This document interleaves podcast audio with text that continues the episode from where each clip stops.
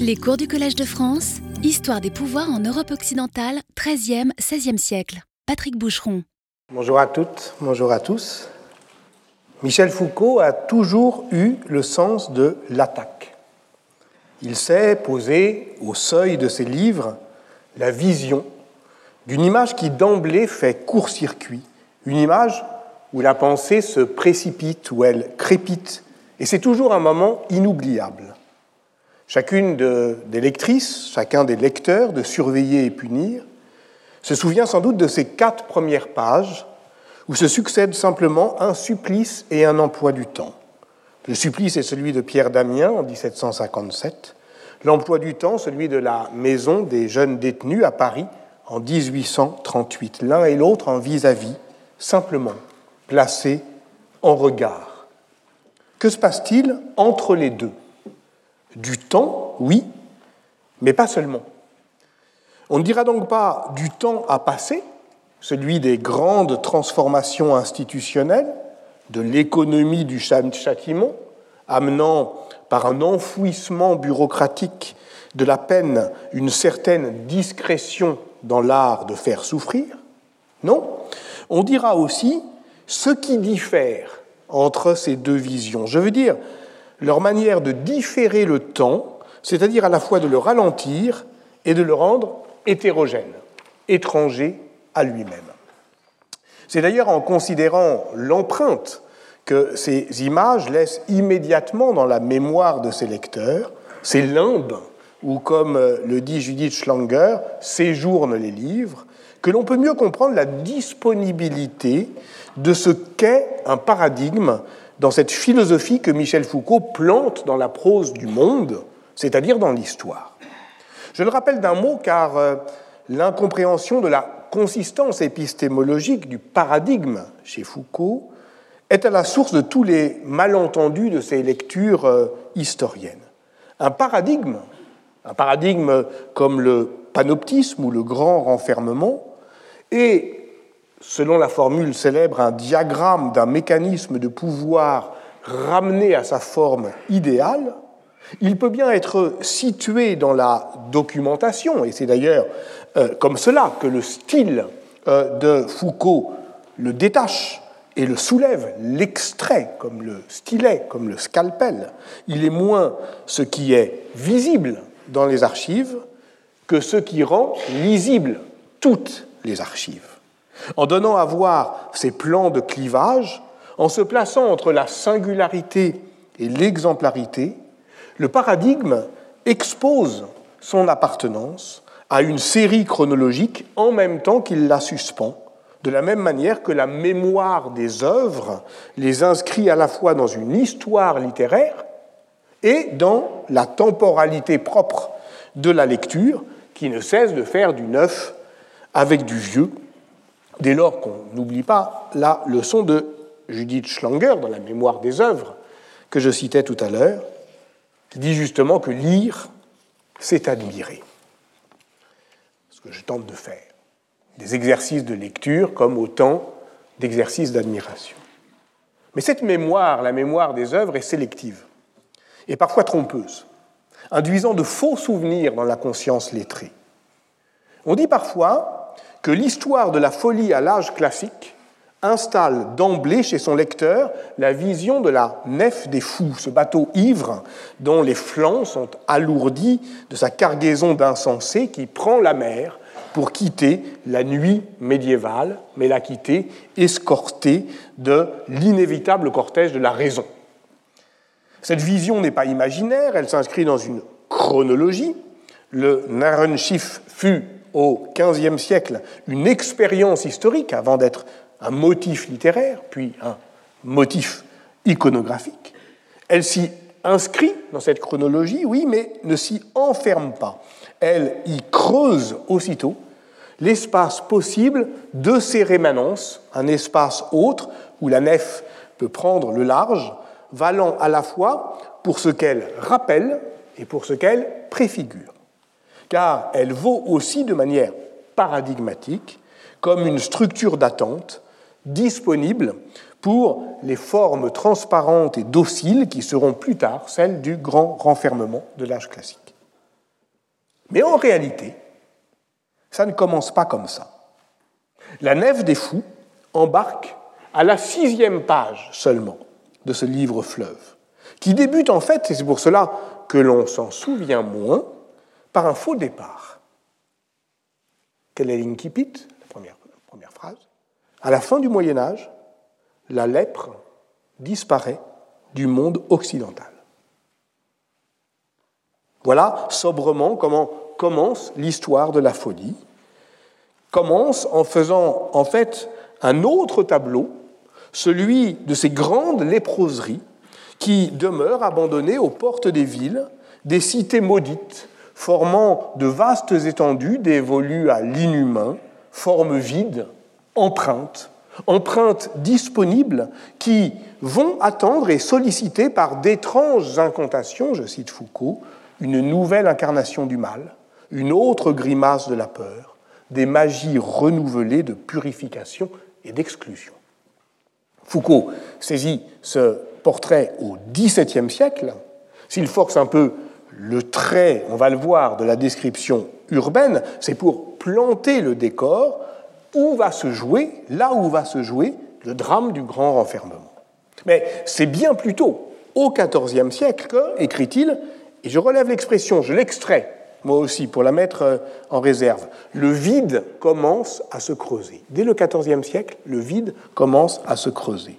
Ainsi, en Angleterre, où l'on a compté, au XIIIe siècle, jusqu'à 220 léproseries, en 1342, Richard III ordonne une enquête sur l'hôpital de Ripon, où l'on ne trouve plus aucun lépreux, et alors le roi attribue aux pauvres les biens de sa fondation, 1342. Les formes subsistent comme un décor disponible pour tous ceux qui reprendront dans ce théâtre de l'effroi le rôle abandonné du ladre, du lépreux. Vénérien, pauvre d'esprit, vagabond, correctionnaire et têtes aliénées. En réalité, et c'est tout l'enjeu de la démonstration, elles ne les attendent pas, elles vont les susciter. L'important pour Foucault est de rendre manifeste la latence. Mais n'anticipons pas, écrit-il. Il ne s'agit pas d'emprunter un raccourci, mais au contraire de se laisser prendre dans le dédale, se perdre dans le labyrinthe, le labyrinthe des histoires entremêlées, peut-être aussi pour s'y protéger. Puisque je travaille parallèlement à ce cours et en complicité avec le TNB, le Théâtre national de Bretagne de Rennes, à ce qui pourrait être une nouvelle forme dramatique du théâtre de la peste contemporaine, de notre hantise pandémique, je songe au moment de dire ça à Mario Vargas Llosa, réécrivant Bocas dans ses Contes de la peste en 2015 et justifiant ainsi euh, sa démarche dans la préface, je le cite. Pampinea pense que la fiction est bien plus qu'un divertissement un vaccin, un vaccin éventuel contre les ravages de l'épidémie.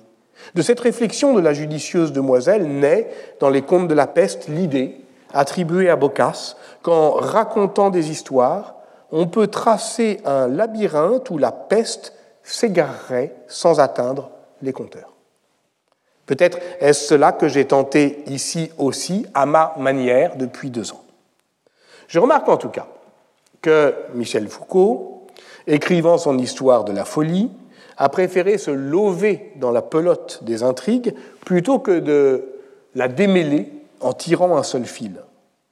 Il y en avait un pourtant, disponible dans ces très nombreuses lectures préparatoires que documentent désormais les archives du Fonds Michel Foucault, conservées à la Bibliothèque nationale de France et euh, numérisées et indexées par le projet euh, financé par l'ANR jusqu'en 2021, Foucault, fiche de lecture. Ça m'a permis de consulter dans la boîte 35 autour de l'histoire de la folie le dossier Lèpre, où se trouvent notamment ces notes prises sur l'histoire de la charité de Léon l'Allemand, qui est un livre de 1910 euh, que Foucault sollicite beaucoup, et dans lequel il trouve ceci, dont il extrait une fiche.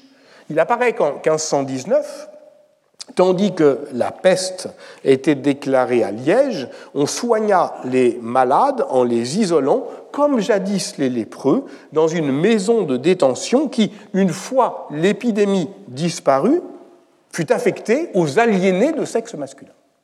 1519. On est donc contemporain de la nef des fous et de l'éloge de la folie euh, d'Erasme. Cet exemple liégeois avouait qu'il aurait pu faire un beau court-circuit, ou à tout le moins un circuit court dans le récit de l'histoire de la folie, qui euh, filerait droit de la lèpre à la peste et de la peste à la folie. Mais encore une fois, ce n'est pas ce que veut Foucault. Ce qu'il veut, c'est écrire un livre insistant et par ses nécessaires répétitions presque déraisonnables.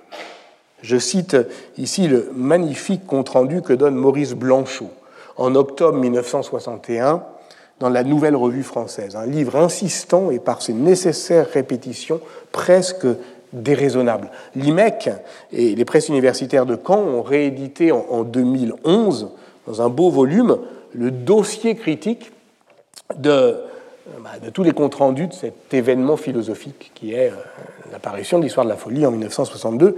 Alors c'est presque extravagant, parce que qui écrit sur l'histoire de la folie euh, C'est Roland Barthes, c'est Robert Mandrou, c'est Michel Serres, Jacques Derrida, Pierre Macheret, Marcel Gaucher, Georges Canguilhem, Robert Castel, Alberto Tenenti, Lawrence Stone, etc.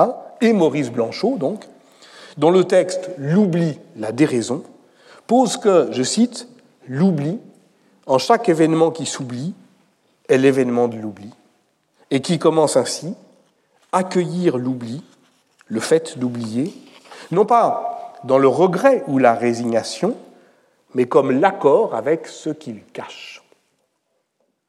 Quant à moi, de même que j'avais oublié euh, le mémorandum de la peste, comme je l'ai raconté l'année dernière, j'avais oublié, je crois, le vrai début de l'histoire de la folie m'accordant ainsi avec ce qu'il cache. C'est qu'il fallait maintenir du temps vacant pour qu'on oublie que la disparition de la lèpre avait laissé en attente un modèle de gouvernement, non pas pour gouverner la peste, comme le pensent les foucaldiens paranoïaques, mais pour gouverner les temps de peste. Gouverner les temps de peste pourrait être le titre de cette séance. C'est précisément dans la deuxième du cours euh, de 2021, consacré aux dernières nouvelles de la peste, que je revenais sur cette opposition posée en 1978 par Michel Foucault dans Surveiller et punir, je la rappelle brièvement. Il posait donc euh, l'opposition entre la fiction littéraire de la peste, celle d'une société en effervescence, où les interdits se lèvent, où les corps se mêlent, où les masques tombent, qui avait été développé trois ans plus tôt par Jean Delumeau dans La peur en Occident. Il opposait donc euh, cette fiction littéraire à un rêve politique de la peste, qui en était exactement l'inverse. Non pas la fête collective, mais les partages stricts, non pas les lois transgressées, mais la pénétration du règlement jusque dans les plus fins détails de l'existence. Ce modèle compacte d'une société de surveillance oppose des dispositifs disciplinaires à la hantise de la contagion, assure l'ordre par un strict quadrillage spatial, espace découpé, immobile, figé, mais aussi par un travail continu d'écriture et de description. Si la société de peste, décrite par Jean Delumeau, peut être qualifiée de fiction littéraire, j'avais proposé de euh, désigner celle de Michel Foucault comme une fiction politique, c'est-à-dire un dispositif d'écriture qui induit des effets de vérité avec un discours de fiction et qui permet de fictionner une politique qui n'existe pas encore à partir d'une vérité historique. Tout ça, ça avait fait l'objet de deux ans de cours. La valeur paradigmatique de la société de peste pour Michel Foucault est d'ailleurs immédiatement mise en œuvre dans la suite du chapitre où il oppose ce rêve politique de la peste, celui donc d'une société disciplinée, au rêve politique de la lèpre, celui d'une communauté pure, définie par ses rituels d'exclusion et de clôture. Alors certes, du point de vue de l'histoire médicale comme de l'histoire des pouvoirs, le temps de la lèpre est antérieur à celui de la peste. Il le dit dès la première phrase de l'histoire de la folie. Le renfermement des lépreux précède le, dressement des pestiférés, comme le grand renfermement des euh, euh, fous euh, précède le grand, le bon dressement des, des vagabonds au XIXe siècle. Mais le plus important pour Michel Foucault est de montrer que ce sont deux paradigmes qui, précisément au XIXe siècle, se combinent lorsque l'on pestifère les lépreux, c'est-à-dire lorsqu'on applique les techniques de pouvoir propres au quadrillage disciplinaire, à cet espace de l'exclusion dont, je cite, le lépreux était l'habitant symbolique et les mendiants, les vagabonds, les fous, les violents formaient la population réelle. Déplions, si vous le voulez bien, cette proposition. D'abord, en admettant que la progressive disparition de la lèpre en Europe est un fait d'histoire biologique. Si l'on admet que la lèpre médiévale correspond à la maladie infectieuse chronique touchant les nerfs périphériques, la peau et les muqueuses, et dont la bactérie a été découverte par le Norvégien Hansen en 1873, la maladie de Hansen, donc, alors oui, elle connaît effectivement son apogée au XIIIe siècle et amorce son déclin au début du XIVe siècle. En fait, c'est un peu plus compliqué que cela parce que la lépra antique et médiévale désigne la maladie de Hansen, mais aussi euh, d'autres formes de dermatose, la tuberculose cutanée, le, psoriasis, peut-être, mais c'est discuté, déjà la syphilis. Il existe sans doute des raisons génétiques, épidémiologiques et immunologiques à cette disparition. La principale, sans doute, étant induite par la très grande proximité génomique entre euh, Mycobacterium leprae, la bactérie de la maladie de Hansen, et Mycobacterium tuberculosis, ce qui explique d'ailleurs le fait que la tuberculose prenne nettement le pas sur euh, la lèpre à partir du XVIe siècle, produisant des immunités euh, croisées, ne serait-ce que parce que dans les communautés de lépreux, ben, ils pouvaient mourir beaucoup plus rapidement de la tuberculose que de la lèpre, qui est très peu létale. Le concept de pathocénose, développé par Mirko Gromek, qui désigne, je le rappelle, un état d'équilibre entre différentes pathologies en interaction, qui forment donc une communauté de maladies, mais une communauté de maladies qui est caractérisée par une pathologie dominante, la pathocénose, donc, sert d'outil de périodisation. Jacques Vallin et France Mellet, chercheurs euh, à l'INED, l'ont utilisé pour reconstituer la chronologie euh, universelle d'une transition épidémiologique qui mène de la première pathocénose, qui caractérise la Grèce ancienne, la première documentée, donc prédominance des maladies infectieuses, mais sans épidémie majeure, ni peste, ni grippe, ni choléra. La peste des Athéniens n'est, vous vous en souvenez, pas une peste. Donc de cette première à la onzième, au début du XXe siècle, avec la révolution pasteurienne, qui, elle, marque le passage de la transition épidémiologique à la transition sanitaire. Pour la période médiévale, la prévalence de la lèpre signe la septième pathocénose, celle qui euh, euh, court de 1100 à 1347, en prenant la place bah, de la sixième, c'est-à-dire euh, qui était signée par euh, l'ergotisme, qui avec toutes les autres maladies parasitaires, et notamment le paludisme, caractérisait le Moyen Âge central, et qui lui-même avait effectivement succédé à la cinquième, qui est celle de la, eh ben, de la peste dite justinienne.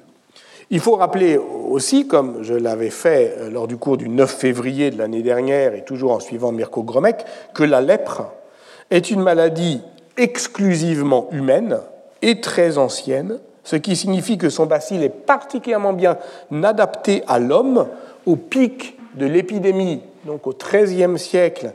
Son taux de morbidité se situait entre 1 et 5% donc ça n'a rien à voir avec euh, la peste. On survit à la lèpre mais on survit avec des séquelles épouvantables, ce qui facilite évidemment la métaphorisation spirituelle euh, de la maladie comme châtiment et comme abjection, mais pas seulement, on va le voir. A contrario, la peste est meurtrière parce qu'elle est très mal adaptée à l'homme qui n'en est que son hôte secondaire et accidentel. C'est pour ça qu'elle le tue, hein, évidemment.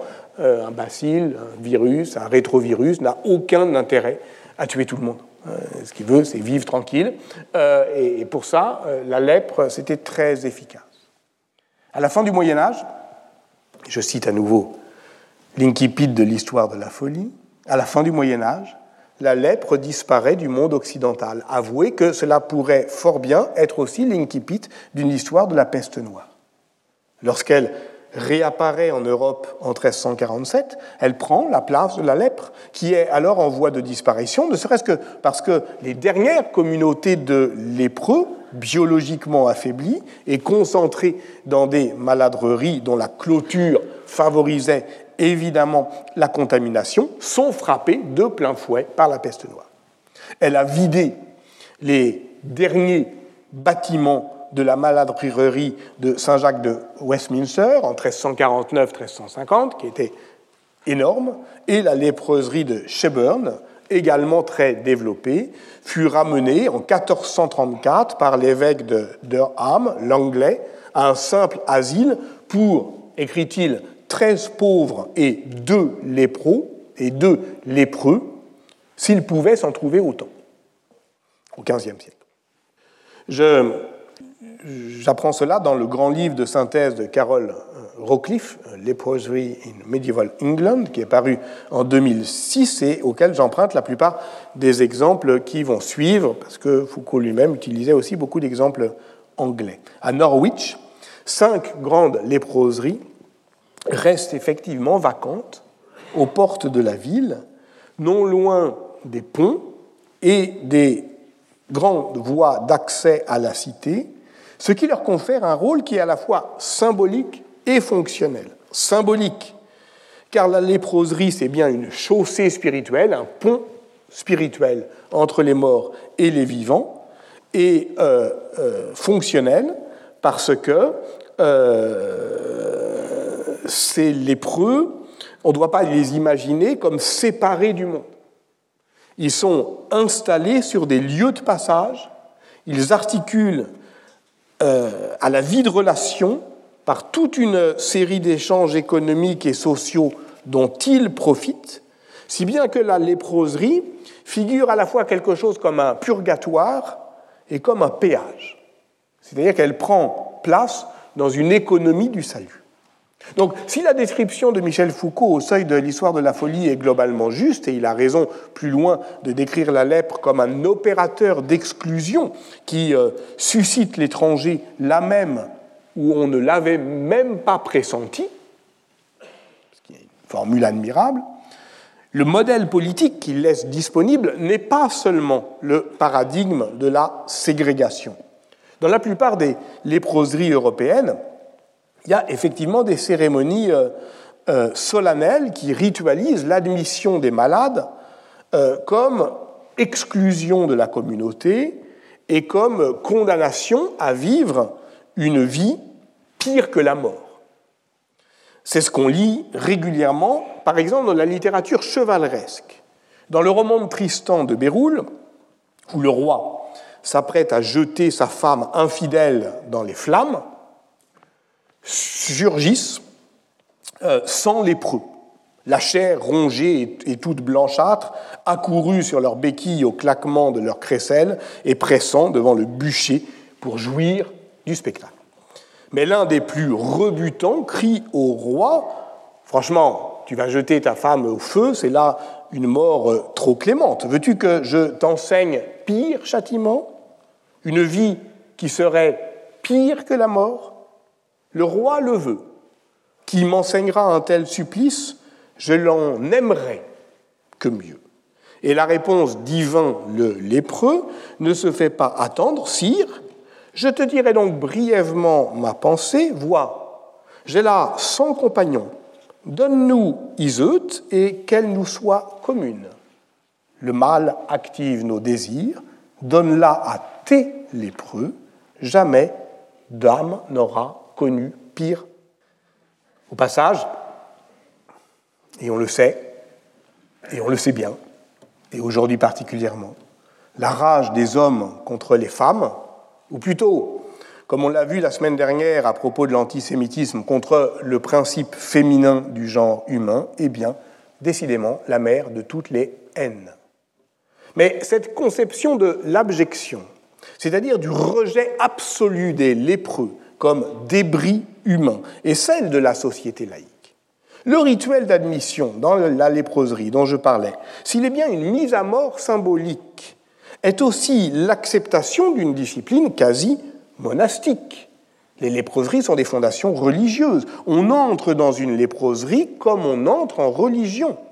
Ce qui signifie aussi que la séparation entre la léproserie et la ville est aussi relative qu'est relative la clôture monastique. Voilà pourquoi le lépreux est bien un personnage rebutant, ai-je dit, au sens propre, c'est un rebut, ce qui, dans l'économie symbolique de l'inversion chrétienne, suscite aussi une fascination. Saint Louis ne se contentait pas de faire des sermons aux lépreux, il allait régulièrement visiter à l'abbaye de Royaumont un moine lépreux, horrible à voir, lit-on. Entendez, non pas il allait le voir en dépit du fait qu'il était horrible à voir, mais bien parce qu'il l'était. La question désormais est la suivante. Qu'est-ce que le roi saint voit que le roman de Tristan ne voit pas? Ce qu'il voit, c'est évidemment cette ambivalence religieuse de la lèpre qui provient de la Bible, qui a fait dire à Hugues de Lincoln que la lèpre était un miracle ou le signe de l'élection divine, qui confère aux lépreux une splendeur intérieure. La lèpre est à la fois l'expression du péché et de la possibilité d'une assomption pénitentielle. D'où le fait que pour Chaucer, dans les contes de Canterbury, le péché se déplace des malades à ceux qui les stigmatisent. Le Christ lui-même n'était-il pas quasi léprosum Presque un lépreux. Et la lèpre est parfois désignée comme le morbus regium, le mal des rois. Qu'est-ce que ça veut dire? Ça peut renvoyer effectivement au pouvoir thaumaturgique des rois, parce que le toucher royal guérissait la lèpre, encore dans la vie de Robert le Pieux, avant les écrouelles, c'est-à-dire les ganglions tuberculeux. Mais ça désigne surtout la figure mystique du roi lépreux, le corps rongé par la passion, comme Baudouin IV roi de Jérusalem de 1174 à 1185, qui se décompose en même temps que son royaume, roi qui souffre à l'endroit où le Christ roi a souffert, roi dont l'agonie prépare le repos éternel au Saint-Sépulcre, roi dont le pape prétend qu'il subit déjà sur terre les tourments de l'enfer, mais que Guillaume de Tyr, au contraire, voit auréolé de ses défaites en proie à une souffrance qui l'élève. On pourrait donc formuler l'hypothèse suivante. La lèpre est bien le morbus regium parce qu'elle fut au XIIIe siècle la maladie de la royauté sacrée.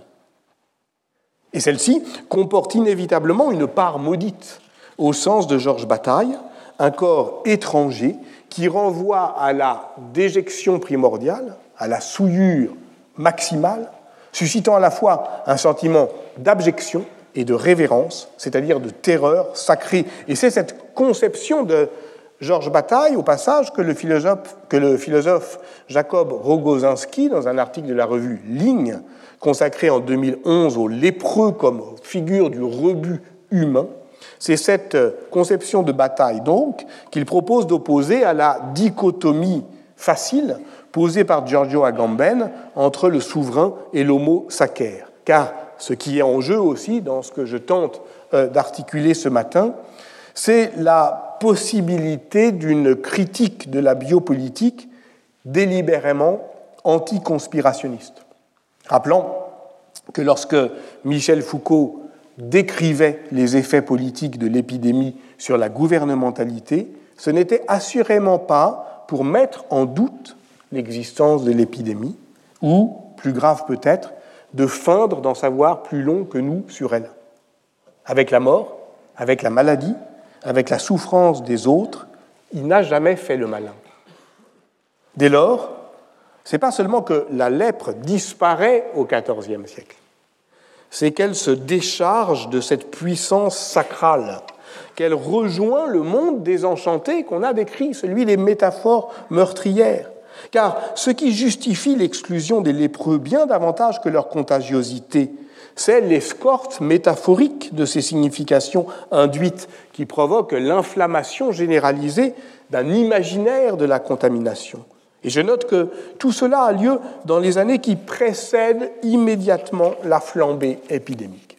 En 1346, par son ordonnance des léproso amorendo, le roi d'Angleterre Édouard III chassait les lépreux des tavernes, des bordels et des rues de Londres, car, prétend-il, ils exudent par euh, les yeux, par les narines, par la bouche, mais aussi par les pores de leur peau, des vapeurs et exhalaisons miasmatiques qui forment le morbus contagiosus. Mais on semble aussi craindre jusqu'à l'obsession, le commerce charnel entre les lépreux et les femmes, et en particulier les prostituées, les femmes publiques.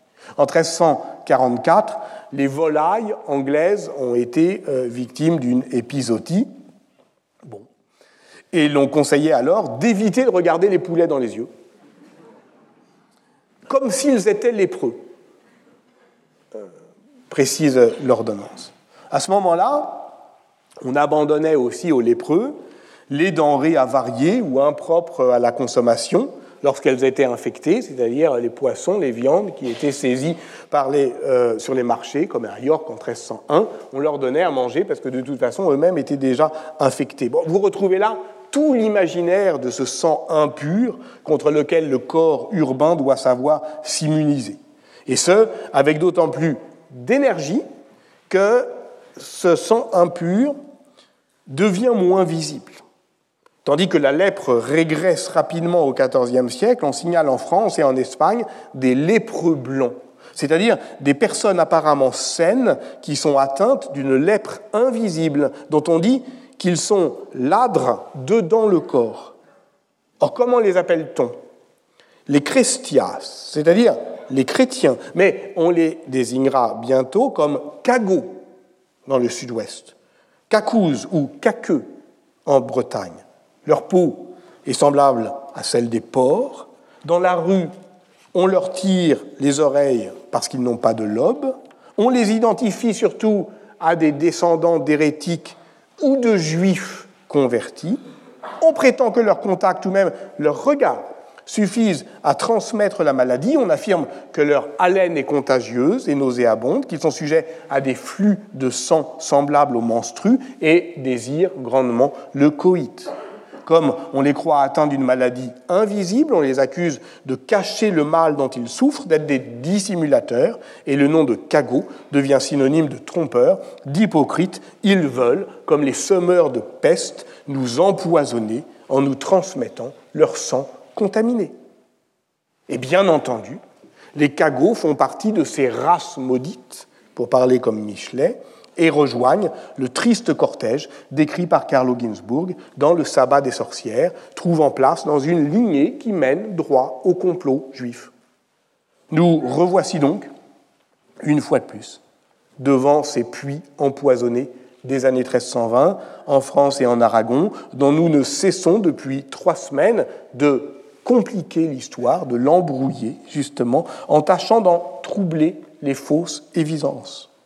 D'abord, il y a deux semaines en refusant de céder à la facilité interprétative qui n'y verrait que la résurgence d'une mentalité persécutrice puisant dans la psychologie des profondeurs. Ensuite, la semaine dernière, en montrant que l'eau du puits ne pouvait être directement empoisonnée, puisque l'on sait bien au Moyen Âge que la contagion épidémique affecte d'abord l'air que l'on respire, ce qui amène à envisager de manière encore une fois plus symbolique c'est l'ensemble du flux corporel qui est ici infecté, et plus fonctionnel, l'eau étant le sang du corps urbain, l'aménagement hydrique met en jeu des valeurs et des pratiques globales de circulation, de communauté et d'immunité. Dès lors, le passage de relais autour du puits de ce creux, ce puits des complots, des complots lépreux, juifs, musulmans, puis des euh, cagots, des sorcières. Il n'est pas direct. Il accuse en fait, si on s'intéresse au passage des lépreux aux pestiférés, trois écarts. Le premier bah, concerne les lépreux eux-mêmes. Ceux qui sont incriminés dans cette rumeur ne peuvent être les dociles pensionnaires des léproseries instituées en fondation religieuse, mais bien ces léprosies extranéi, ces euh, lépreux forains, ou appelés dans certaines sources lépreux sauvages, Veld Zikren, qui apparaissent dans nos sources à ce moment-là, désignant moins l'ordre de la séparation que les désordres liés au vagabondage, exprimant au fond la panique morale face à la pauvreté ingouvernable. Deuxième écart, cette hantise de la contamination ne passe donc pas directement des lépreux aux pestiférés, mais réactive la haine des Juifs en la surchargeant, comme on l'a vu, d'une inquiétude nouvelle et potentiellement tragique liée à la pureté du sang. Troisième écart, les pestiférés n'inspireront jamais la terreur sacrée que suscitent les lépreux, parce qu'on ne les laisse jamais de cette surcharge sacrale dont on a suggéré l'ambivalence religieuse et, qui passe euh, ailleurs. Voilà pourquoi, si des rois sont victimes de la peste, Alphonse XI de Castille meurt de la peste le 26 mars 1350 lors du siège euh, de Gibraltar, si la peste n'épargne pas le sang royal, le roi Pierre d'Aragon perd sa femme et sa fille, l'empereur de Byzance Jean VI Cantacuzène son fils, et en France meurt Jeanne de Navarre, fille du roi Louis X, et Bonne de Luxembourg, épouse du dauphin Jean, futur Jean le Bon, eh bien la peste ne sera jamais la maladie des rois. Elle n'exprimera rien de la religion royale, ni de la monarchie sacrée, rien non plus de sa part maudite, et voilà pourquoi les pestiférés ne seront ni exaltés, ni persécutés. Reste donc à comprendre quel modèle politique construit le gouvernement en temps de peste, ou de quel art de gouverner, regimen en latin, gouvernementalité en foucaldien, euh, eh bien, euh, la peste pourrait être le nom. Suivons justement l'hypothèse de Foucault. Elle devrait nous mener vers euh, ces dispositifs disciplinaires de la société de contrôle. Je rappelle ici passage célèbre, de surveiller et punir. À la peste répond l'ordre. Il a pour fonction de débrouiller les confusions, celle de la maladie qui se transmet lorsque les corps se mélangent, celle du mal qui se multiplie lorsque la peur et la mort effacent les interdits. Il prescrit à chacun sa place, à chacun son corps, à chacun sa maladie et sa mort, à chacun son bien, par l'effet d'un pouvoir omniprésent et omniscient qui se subdivise lui-même de façon régulière et ininterrompue jusqu'à la détermination finale de l'individu, ce qui le caractérise, ce qui lui appartient, ce qui lui arrive.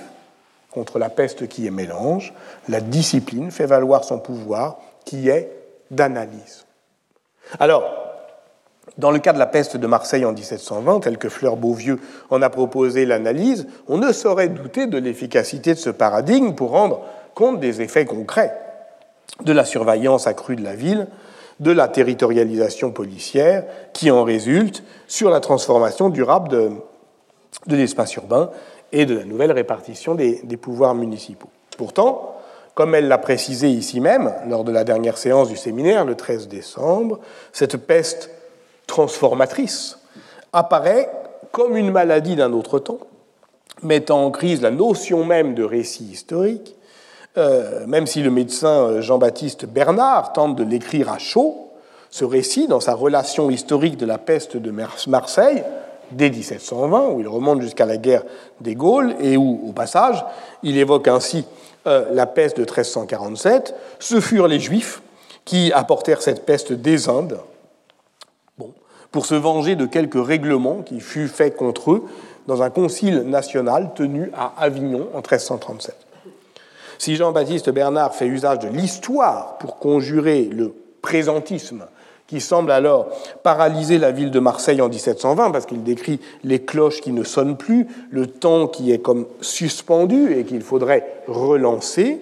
Qu'en est-il vraiment des politiques sanitaires d'après la peste noire? Et peut-on y reconnaître les prémices, ou à tout le moins la préfiguration, du paradigme foucaldien de la société de peste C'est surtout, on le sait, dans les cités italiennes que se mettent en place dès 1348 les administrations de peste qui visent à contrôler le territoire, à isoler les malades, à limiter leur circulation.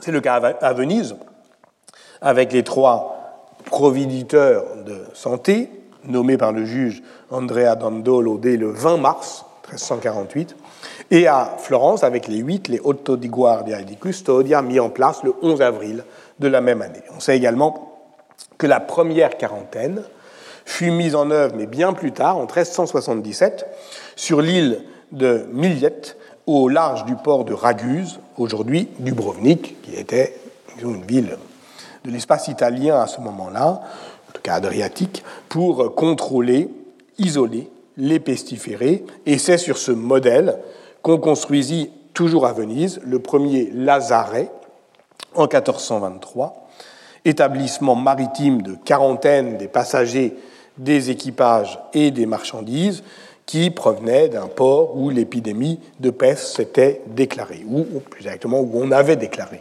l'épidémie de peste. Le nom même Lazaretto est une déformation de Nazaretto, puisque l'établissement vénitien était fondé sur l'île de Sainte-Marie de Nazareth.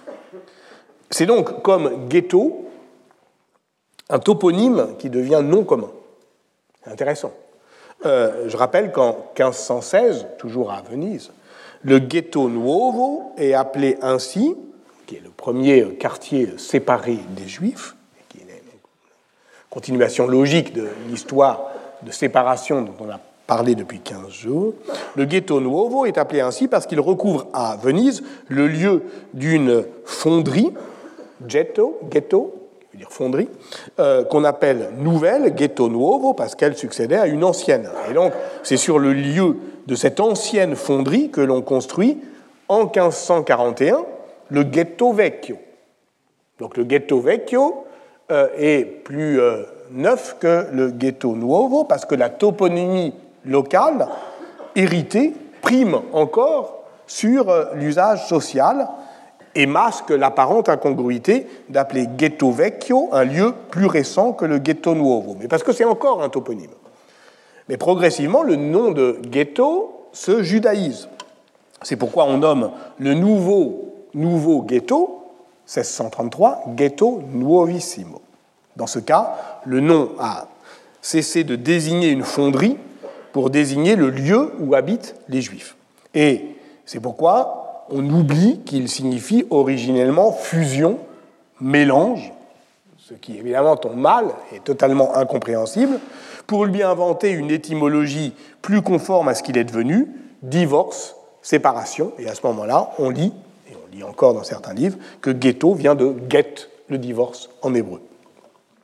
On observe exactement la même évolution avec Lazaret, Lazaretto, qui est d'abord effectivement un toponyme, mais qui, en se déformant, Nazaretto, Lazaretto, eh bien, rejoint les termes de Lazzaro ou euh, Lazzarone, soit lépreux, mendiant ou ladre, en même temps qu'il évoque le pauvre Lazare de la parabole de l'évangile de Luc, protecteur des lépreux, qui est devenu au XIVe siècle, enfin, qui a été recyclé, comme le grand saint anti-pesteux. Et donc, ça resémantise évidemment cette conversion spirituelle, le terme même de Lazaret. Donc, le Lazaret établit au moins symboliquement, par l'étymologie plus ou moins tordue de son nom, la filiation avec la léproserie. Lazaret, je rappelle, c'est quand même pour euh, euh, pour euh, isoler les pestiférés. Mais qu'en est-il de la pratique réelle des politiques d'isolement des pestiférés? Prenons le cas de Milan. Les politiques d'assainissement y sont bien attestées, surtout après la reprise pesteuse de 1361. Je vous dirai pourquoi tout à l'heure. Elles ne diffèrent pas euh, des mesures générales de préservation du corps urbain de toute contamination d'une impureté euh, métaphorique, euh, comme on les a vus la semaine dernière, avec des mesures de mise à l'écart des prostituées, des fous, des pauvres, et ce, pour certains périmètres urbains. C'est le cas du Broletto, c'est-à-dire de la place civique, qui est protégée de toutes les contaminations, à la fois sexuelles et polluantes, et ces euh, mesures pro-morbo ciblent d'abord les faubourgs, euh, afin que la ville, le cœur de la ville, demeure netta et sana. Et donc ça contribue à, je dirais, une reformulation ou une requalification de la hiérarchie des territoires urbains dans la ville. Il s'agit clairement de lutter contre un morbus contagiosus, où ce sont, je le rappelle, les pestiférés qui infectent l'air que chacun respire euh, par leur miasme. Et cet air, il faut donc à la fois le purifier par euh, des fumigations, c'est ce qu'on préconise depuis Gentile et d'Affoligno, mais sans vraiment y croire en fait, et surtout en évidemment tentant d'écarter et d'isoler les malades. Les travaux classiques de Carlo Maria Cipolla l'avaient déjà établi dans les années 1970, mais contrairement à lui, on ne croit plus que les pouvoirs publics prennent des mesures pragmatiques contre les autorités médicales qui, elles, demeureraient prisonnières de leur schéma de pensée, euh, euh, qui les empêcherait de euh, comprendre le mécanisme de la contagion. En fait, comme l'ont montré les études récentes, et notamment celle de Marilyn Nicou, les décisions des seigneurs puis des ducs de Milan reposent bien en réalité sur l'expertise des médecins, dont la profession est par ailleurs strictement contrôlée par les statuts du Collège des médecins en 1396. Maino de Maineri, qui est un ancien maître régent de la faculté de médecine de Paris, rentré au service euh, des Visconti en 1347, est à Milan le plus célèbre, mais il y en a beaucoup d'autres, jusqu'à Cardo Sponzotti, qui enseigne, lui, à Pavie, et qui a rédigé en 1368 un traité sur la peste qui la décrit parfaitement comme euh, morbus contagiosus. Ce sont eux, ces médecins, qui euh, s'adressent, qui adressent directement au prince leurs conseils.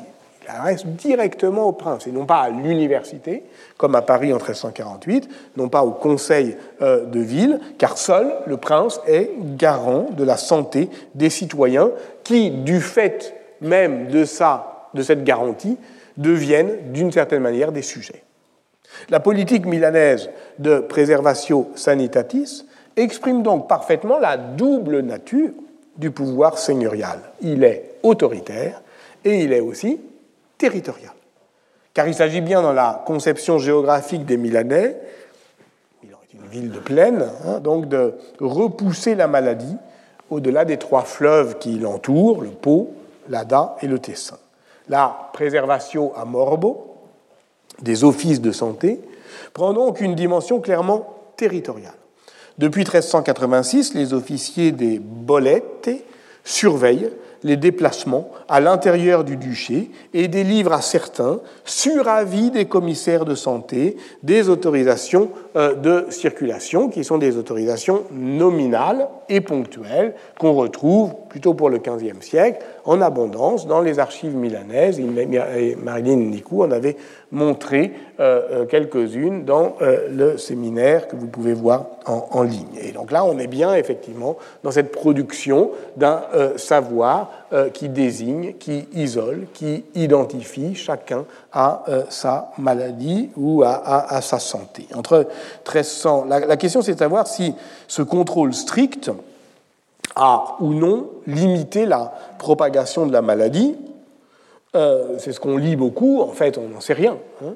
Euh, ce qu'on sait, c'est qu'entre 1348 et, et, 1450, la ville a perdu entre le tiers et la moitié de sa population, qu'elle ne retrouvera jamais son niveau démographique d'avant la peste, entre 150 et 200 000 habitants selon les estimations, et qu'à chaque retour pesteux, la ville se vide. Or, ces retours sont très nombreux et l'analyse précise d'une épidémie ultérieure, celle de 1572, a permis, euh, justement, j'en avais parlé l'année dernière, de mettre euh, en lumière le rôle crucial des réservoirs euh, animaux alpins dans la persistance européenne d'une épidémie à bas bruit, donc c'est l'hypothèse de la marmotte, hein, vous savez, c'est pourquoi effectivement la peste revient toujours à Milan par les montagnes. Mais ce contrôle strict a produit si on ne sait pas au fond quelle est son efficacité, une importante documentation, notamment sous forme de listes de morts précises, avec les âges, avec quelques indications sur les symptômes, à partir desquels on peut, comme l'a fait Anne Carmichael, affiner le rétro-diagnostic, surtout pour la seconde moitié du XVe siècle. Ainsi, de 1452 à 1522, on a enregistré 115 000 morts. Là, quand même, comptabilité euh, sérieuse. On a, sur ces 115 000, on en a 6 000 dont on a l'âge, euh, euh, le nom, etc.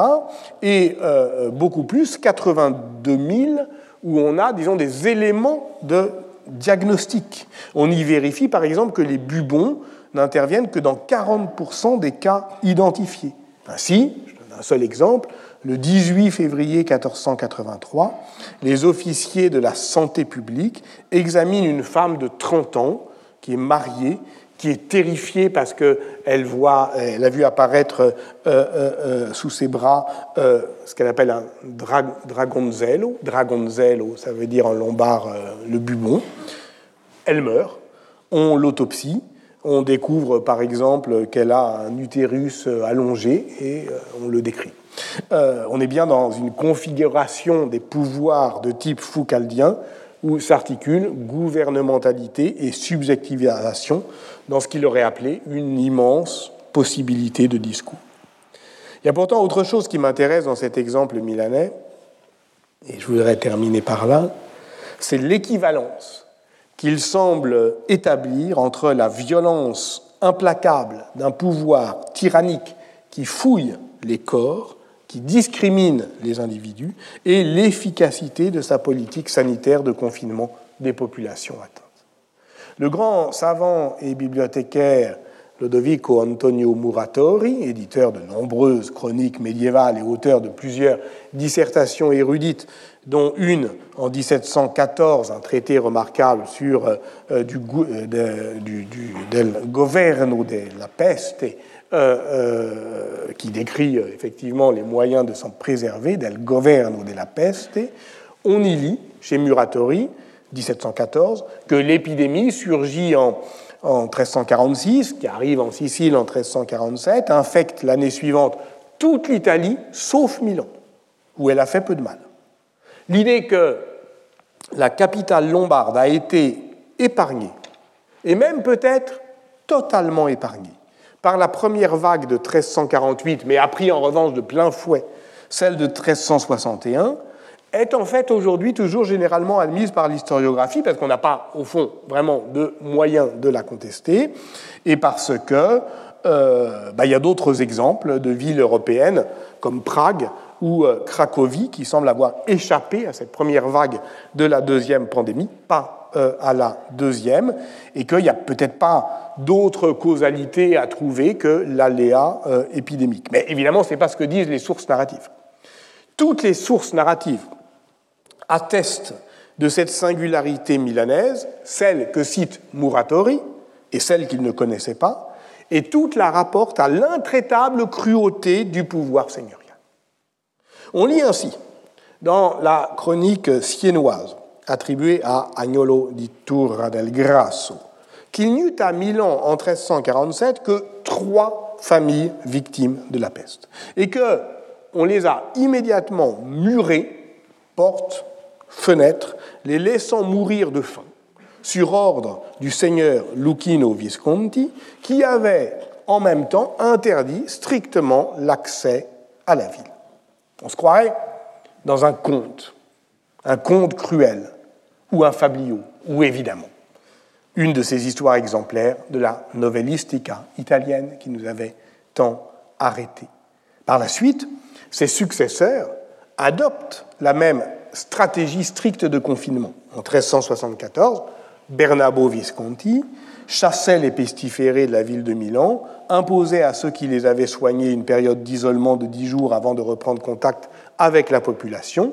Quant à Gian Galeazzo Visconti, le premier duc de Milan, il fit de même en 1398 et imposa la quarantaine en 1400. Les humanistes florentins, tout à leur guerre de plumes contre les Milanais, accusés de céder sous le joug de la tyrannie, en font un exemple de cruauté, même s'ils reconnaissent, et c'est toute l'ambivalence de leur rapport au pouvoir dur, au pouvoir autoritaire, qu'il s'agit en l'espèce d'une cruauté efficace.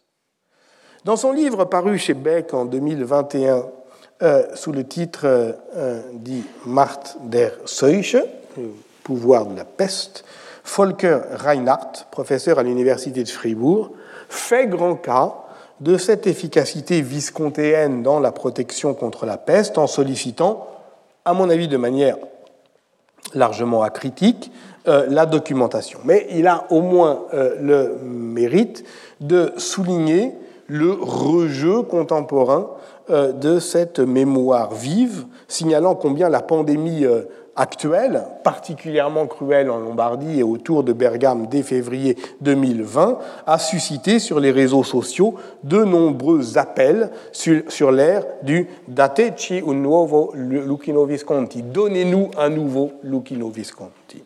Euh, comme si les seigneurs de Milan étaient les Chinois du XIVe siècle, appliquant euh, de manière implacable la stratégie du zéro Covid, dont on sait d'ailleurs par ailleurs qu'elle est inefficace. Et de ce rejeu de la mémoire contemporaine, je peux attester, puisque comme je travaille un peu sur Milan, euh, dès euh, mars 2020, on a commencé à me demander d'écrire des articles sur la voie lombarde, la solution Visconti, qui est, vous l'avez compris, la solution du pouvoir fort.